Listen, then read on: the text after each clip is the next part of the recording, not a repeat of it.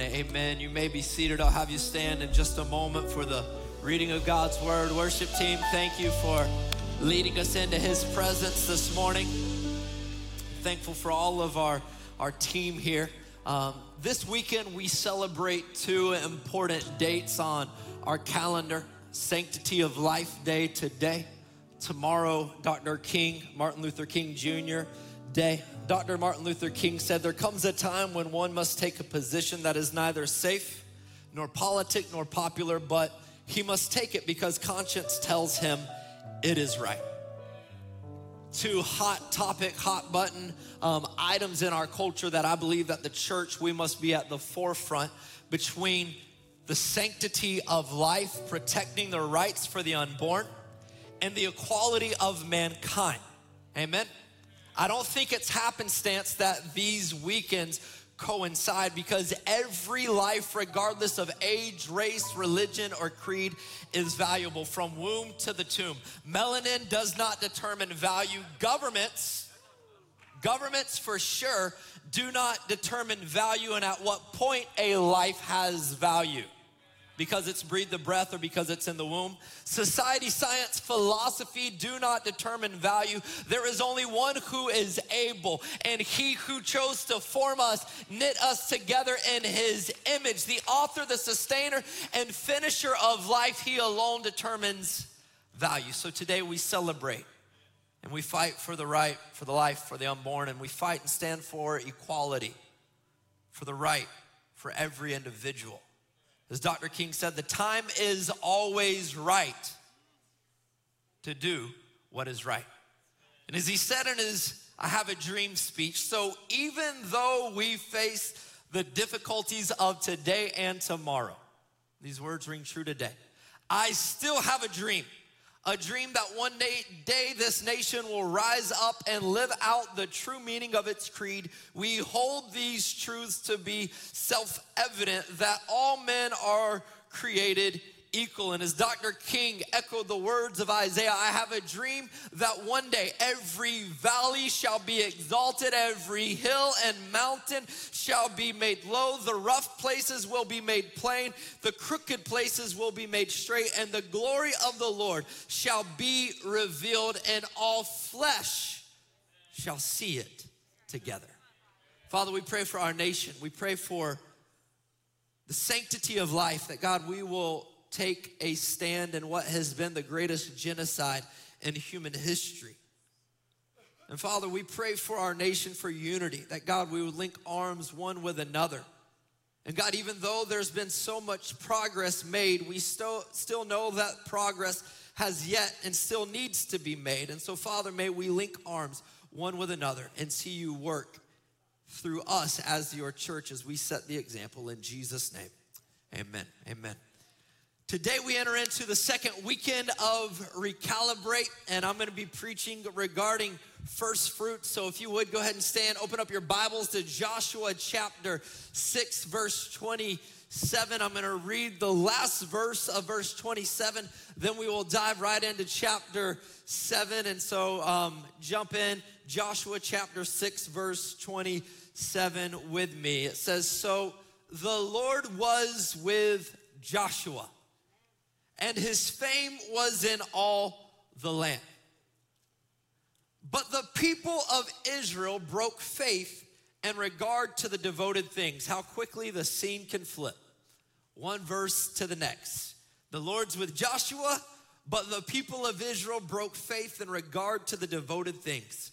"For Achan, the son of Carmi, of the tribe of Judah, took some of the devoted things, and the anger of the Lord burned against his people."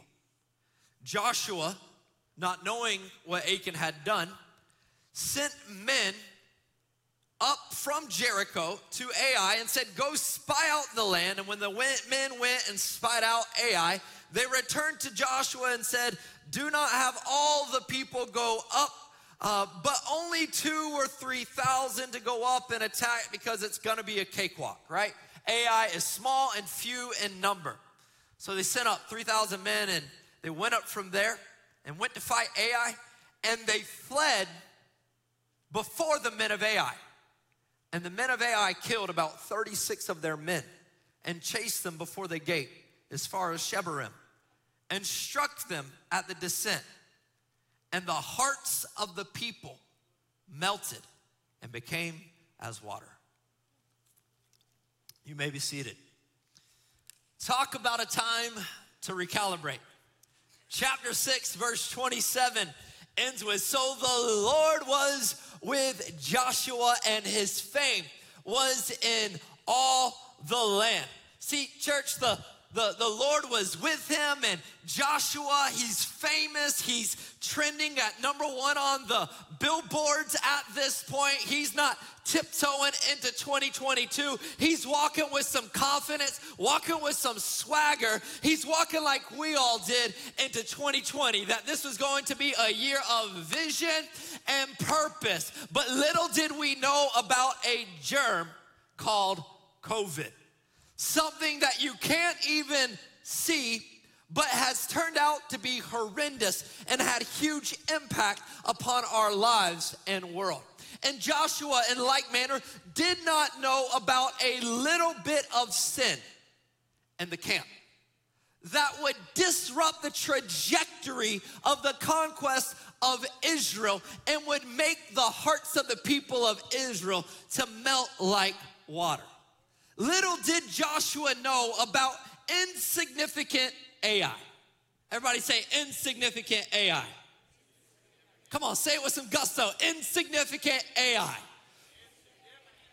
Who would show up in a big way. How many of you have ever done that? Come off some glaring success. Everything was going really well. Life is good. Your fame is being noised abroad. And then all of the sudden, something so small, something like Ai, insignificant Ai, showed up and life had to be recalibrated. Something so small that turned out to be a force to be reckoned with. The, the, the, the army, the generals of the army told Joshua, this is going to be a cakewalk, right? Don't send everybody up there. And so they go up and then they come home running with their tails tucked between their legs, causing for massive recalibration. See, we've all been there in life where Ai has showed up when everything was going well. Ai, even though it was small. Ai, even though it's only a two-letter word.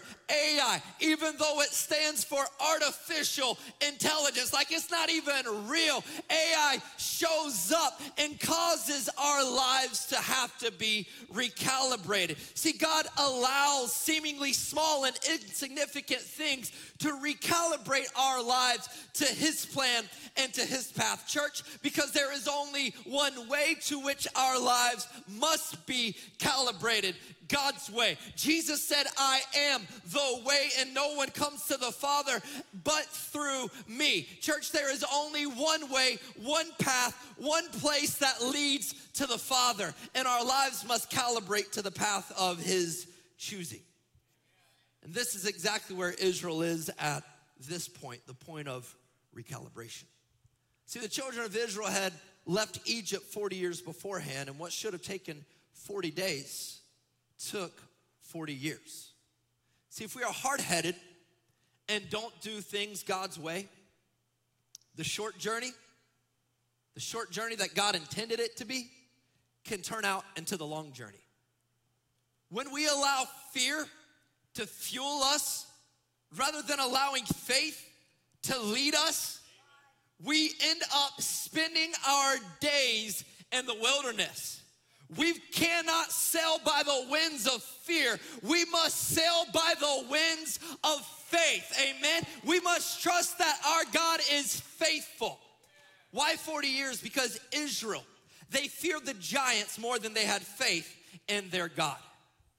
How often do we live in the wilderness of fear? We, we say, what, what if we fail? What if we fail? What, what, what if it doesn't turn out to, to like we thought it should be? What if things don't come into being like we thought they would be? What, what, what will people think of me if we fail? You see, church, Fear will cause us to settle and to wander in the wilderness. Fear will cause us to go around the Red Sea, whereas faith will drive us through the midst of the Red Sea. Faith will drive us and lead us through. I want you to look at the path of faith. Let's look at the journey of Israel in the wilderness. You see the top of the green line up at the, the top of the screen. That shows where they're crossing over the Red Sea, and the orange line comes down to Mount Sinai, to where they would have um, received the, the Ten Commandments. And so this is showing the journey out of Egypt down into the Arabian Peninsula to Mount Sinai. Go to the next slide. They receive the Ten Commandments, and they go northward up to Kadesh Barnea. And this is a period of days and weeks that this takes for them to, to get there. When they arrive at Kadesh Barnea, God tells Moses to send out the twelve spies into the promised land, right? Go walk through the land. Go see the land that I'm giving you. Go behold the promise and come back with the report. And so flip to the next slide. This shows the path that the spies took, not the whole camp of Israel, but only twelve men. See, they journey up through modern day Israel all the way to the northern part of modern day Israel, where Lebanon would be located today. And they go and they see the beauty and the incredible layout and all of the land. They even go through Jerusalem, God's chosen city. And this is the path of faith. See, the path of faith would have led them directly into the promised land. It would have led them into a place of conquering. It would have led them into a place of victory. But they didn't choose that path, right? Go to the next slide. Instead, they chose the path of fear. And what did fear do? Fear led them due east to right outside the promised land. Go to the next slide and, and zoom in. See, isn't it interesting that the path of fear, it, it keeps you oh so close, but just a bit outside? Like close enough to where we can see the promise, close enough to where we can sense the promise, we can hear the promise, we can smell the promise, and we can almost behold the promise. But fear, it keeps us locked right outside. The promised land is right here on the left of the Jordan River, but they chose to choose the path of fear, and they settled right outside for forty years in the wilderness. Too often, we choose the path of fear. We embrace the path of fear, and we can see the promise that God has for us, and all we have have to do is to step in and to enter in into the promise. We can taste it, we can hear it, we can see it, we just can't grab hold of it. Church, we cannot live fueled by fear, because the Bible says the just shall live by faith. Without faith, it is impossible to please God. We must follow his plan and follow his path. And so when they chose fear, they stayed on the outskirts for forty years. But how many know at the end of the forty years, God still had not forsaken them? Aren't you thankful that even in our wanderings, in our journeys, in our, our, our times where we take the path to the side, that he still does not forsake? At the end of their forty years, God shows up. He defeats two major nations. He parts the Jordan River at flood stage. No easy feat. Incredible miracles take place to uh, assure them that God is still with them. And after parting the Jordan, all of Israel moves across, and God gives them the detail of what is about to happen with Jericho. God tells them, he says, I'm gonna flatten the city. All you gotta do is shout. I'm gonna flatten the walls. All you gotta do is shout. I'm gonna flatten the walls of disunity. I'm gonna flatten the walls of unbelief. I'm gonna flatten the walls of, of sickness. I'm gonna flatten the walls of your battle. All you got to do is shout. So many times we get preoccupied with doing God's part of the flattening of the walls, and we lose track of our part of lifting up a shout of praise. When God will do his part of flattening the walls, if we don't get meddled down into all of the things that God is supposed to do, just lift up a shout of praise and watch God flatten all of the walls that are in front of us. He says, I'll flatten the city. All you got to do is shout. And the city was no small city. If you pull up the next slide. This is a rendering of what Jericho would have looked like at the end of the Bronze Age when God defeated it. Walls that surround the whole city. Ramparts, lower walls, ditches, all kinds of fortification that was there.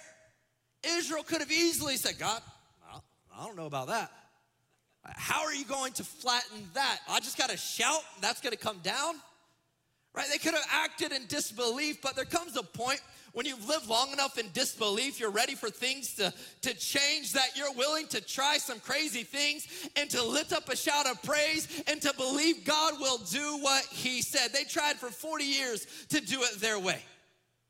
Then they did it God's way, and he flattened the walls. See, before they fight the battle of Jericho, before they go in and fight Jericho, God gives specific instructions. God tells them that everything in the city is devoted to destruction, except for a few things that were to be consecrated to God.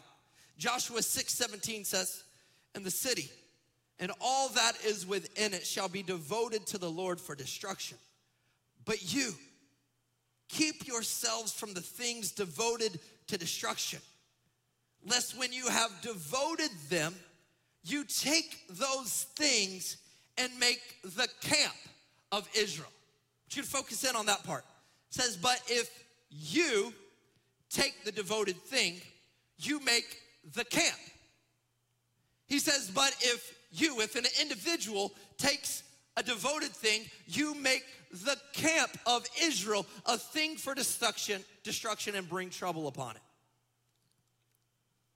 God tells Jericho, or Israel, Jericho is his. Jericho is devoted.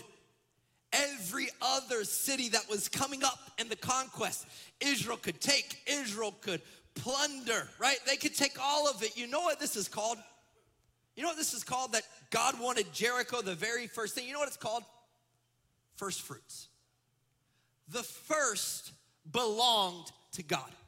In Hebrew, it was called sherim, meaning it was either devoted to destruction or it was things that were under a ban. And God is telling them that if you don't destroy Jericho, I'm going to destroy you. If you don't devote Jericho to Sherim, and you take the objects of Sherim, you become Sherim. Basically meaning this is an easy decision. We don't touch it. We don't get destroyed. It's not complicated. It's one plus one equals two. I don't touch, I don't get destroyed. So you would think it's an easy decision, but for some reason, mankind wants what mankind can't have. We see it so often that mankind longs for, mankind wants the very thing that mankind cannot have. Before sin ever materializes in our hands, it's first blinded the heart. In the garden, God told Adam and Eve, you can eat of every other tree. You can eat of the fruit of every other tree, but of the one you shall not eat. It's devoted, it's set apart, it's consecrated, it's devoted. When Saul was conquering King Agag of the Amalekites, God told him to destroy everything. Don't touch it. Don't keep it. But the lust of the eyes, the lust of the flesh, and the pride of life got the best of him, and it destroyed him. So many similar stories in Scripture. What did sin do? Sin blinded. Sin blinded. Sin blinded Achan in this case, and God had given Israel all of the other cities, but Jericho was to be a first fruits offering to the Lord. Church, God is interested in our first fruits. First fruits was not a new concept. The principle of first fruits was about keeping faith. And the principle, it transcended time and it transcended law, from Adam and Eve to Noah that I mentioned earlier, to Abraham, Isaac, and Jacob. All of these men pre-law, and then Moses in Egypt, they see how God required the first from Pharaoh's household down to every household in Egypt, that God was a God of the first. He required the first fruits, then to the giving of the law. Why was this? Because our first fruits, they were and they are a testament of our faith. God has not changed one bit, and he still desires our first and best.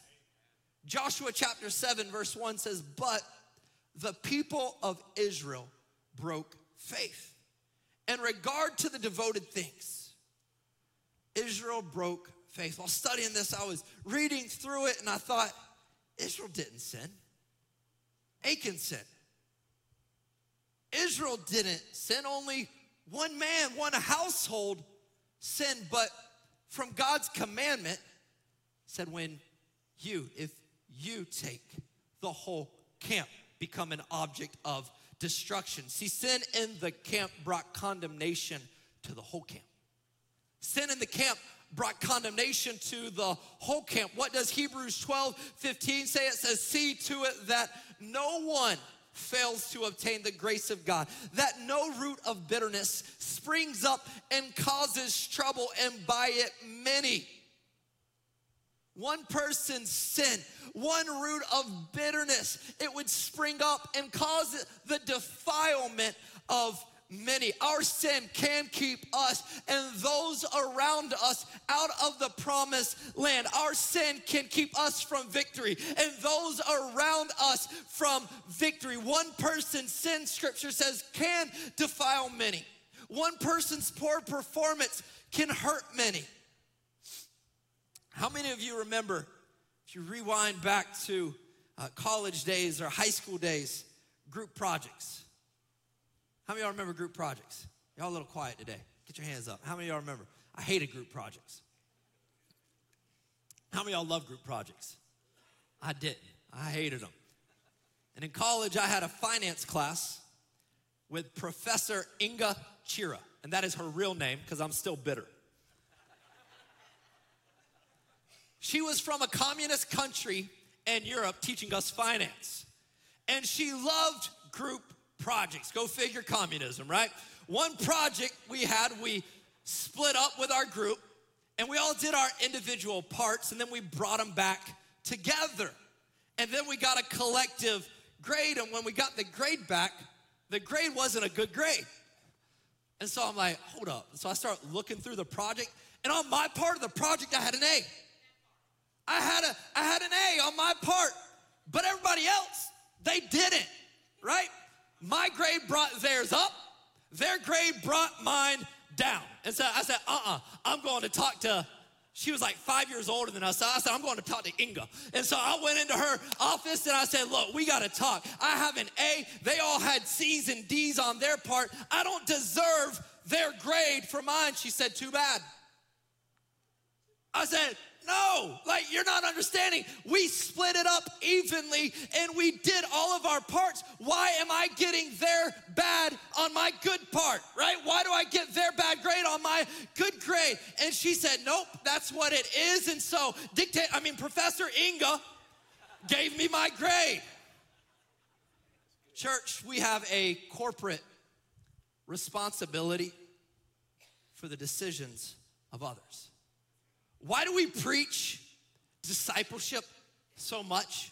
Why do we preach spiritual accountability so much? Why do we say, hey, things might be good for you and you can be checked out getting all A's while your brothers and sisters in Christ can be over here struggling, getting C's and D's in life, and you're over here, things are good. No, God has created us for community. God has created us for accountability, to be able to build one another up in our most holy faith. And this is exactly what happens with Achan and Israel. One man's sin brought defilement to the whole camp. Church, regardless if you like it or not, we have a spiritual accountability component to our brothers and sisters in Christ. This is exactly what took place with Israel. Israel broke faith. God didn't say Israel broke the law. He said he broke faith. Our breaking of faith can have much greater consequences than our breaking of the law. Our breaking of faith with God can have so much greater consequences than our breaking of the law. When a spouse gets upset and their frustration gets the best of them, it's typically a different scenario than when a spouse steps outside their marriage. Why? Because there's a breaking of faith involved. We're going to mess up. We're going to get things wrong. There's going to be laws that are broken, but there's a difference when we break faith. And this is the exact context that God uses in this passage. Israel broke faith, meaning Israel broke covenant. Israel stepped outside their vows with God. You could say, oh, but it's just, it's just first, first fruits. Those are ancient principles. Our faith is an ancient faith. Our faith is an eternal faith, and his covenants transcend time, and it transcends mankind's preferences, which is why we've got to give God our first and our best. Why is it that we often want to give God what we want versus what he asks? He don't play that game. God is not looking for what we are willing to give. He is looking for what he asks of us, which is why Samuel would tell Saul when he took the devoted things, God desires obedience, not sacrifice.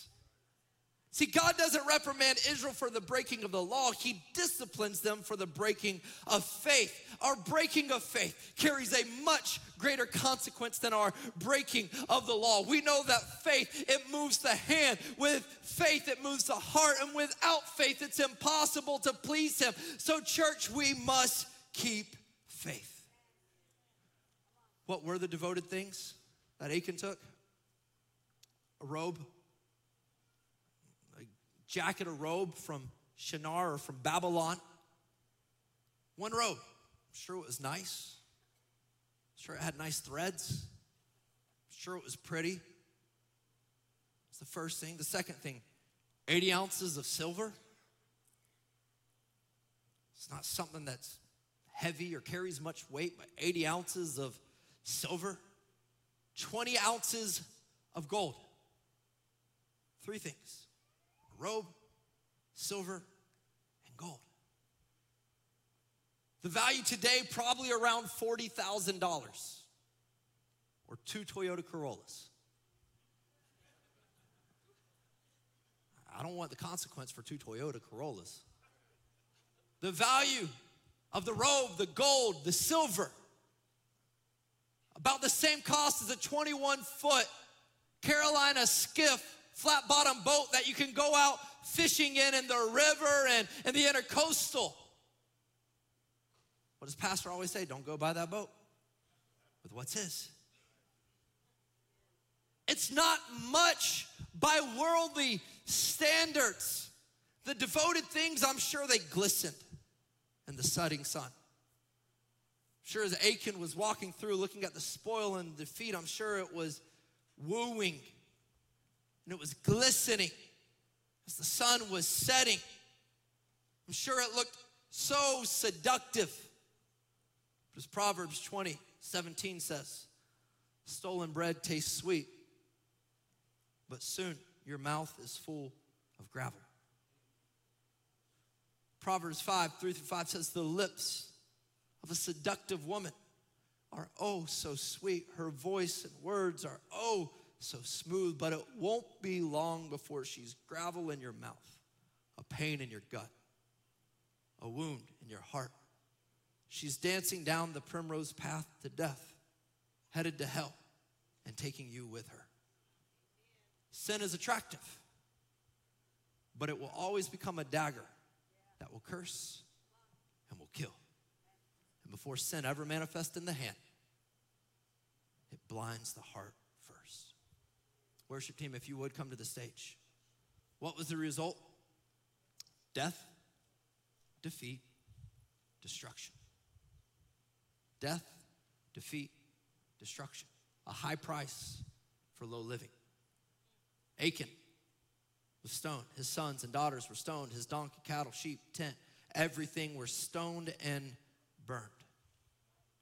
Achan's greed, his covetousness, his touching of the first resulted in the death of his family. And the evil literally had to be purged from Israel. See, the consequences of Achan's sin affected more than just Achan's household alone, though. thirty-six people died and paid the price for Achan's sin.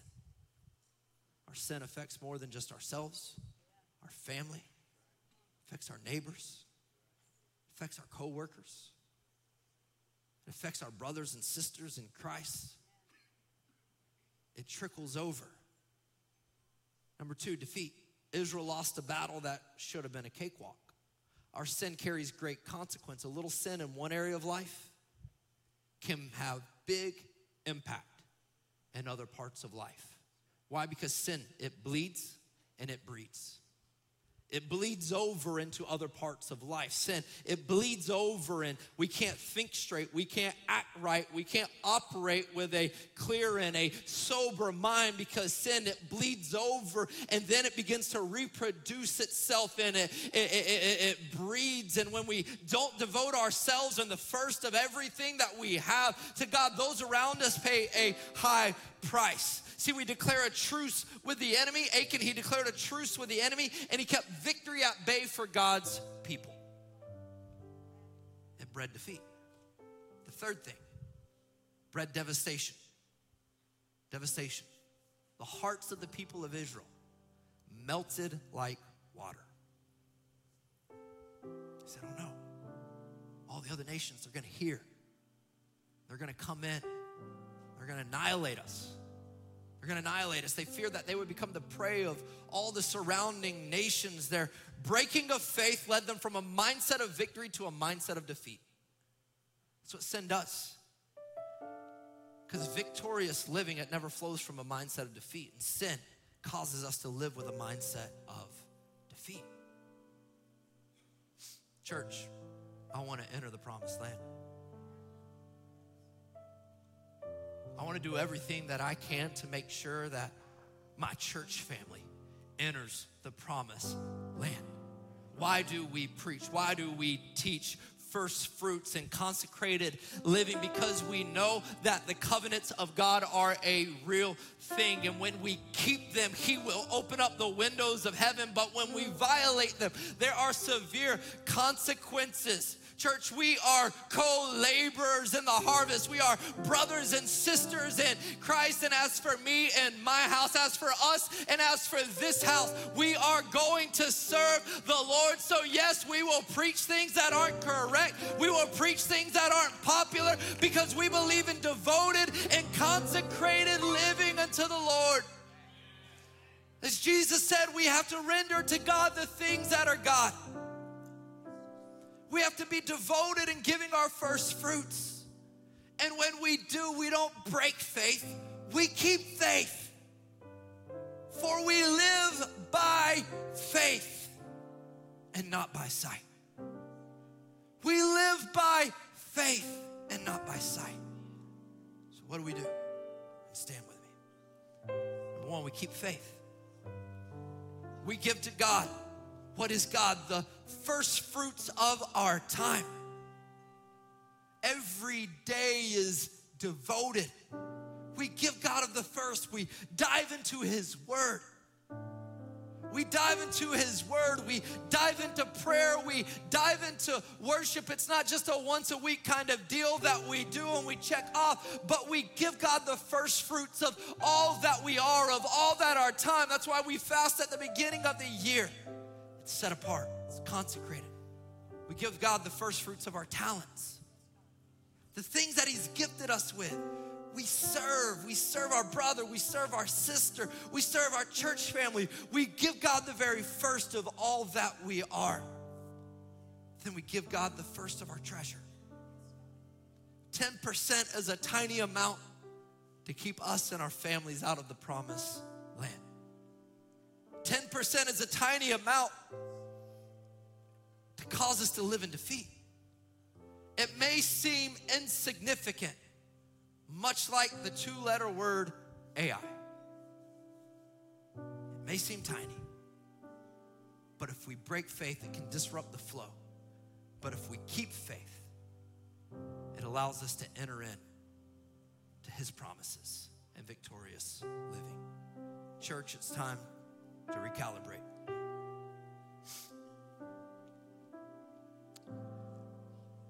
I want us to take a moment, and if you feel comfortable in coming down to the altar and praying, I want you to get your stuff and get your belongings, and I want us to enter into a time of just surrender. Time of consecration. If you don't feel comfortable, I completely get it. You can stay in your seats and, and pray, but I want us just to take a moment and surrender our lives, our first fruits, all that we are, all that we have, all that we possess. We give it as an offering unto him. Church, we have to recalibrate. We have to consecrate ourselves to him. And so the worship team is just going to play lightly in the background, but I want us to take some time, and I want us to take inventory. I want us to take inventory. I want us to look at the stock of the shelves of our lives. I want us to look, what's on the shelf of our life? Are we surrendering? Do we need to re-surrender? Do we need to consecrate one portion of our, we're not giving time. We might be good in treasure, but maybe we're not good in time. We might be good in time, but we're not good in talent. What areas? Begin to take inventory, begin to take stock, and let's re-surrender to him today. Jesus, Jesus, Jesus, Jesus.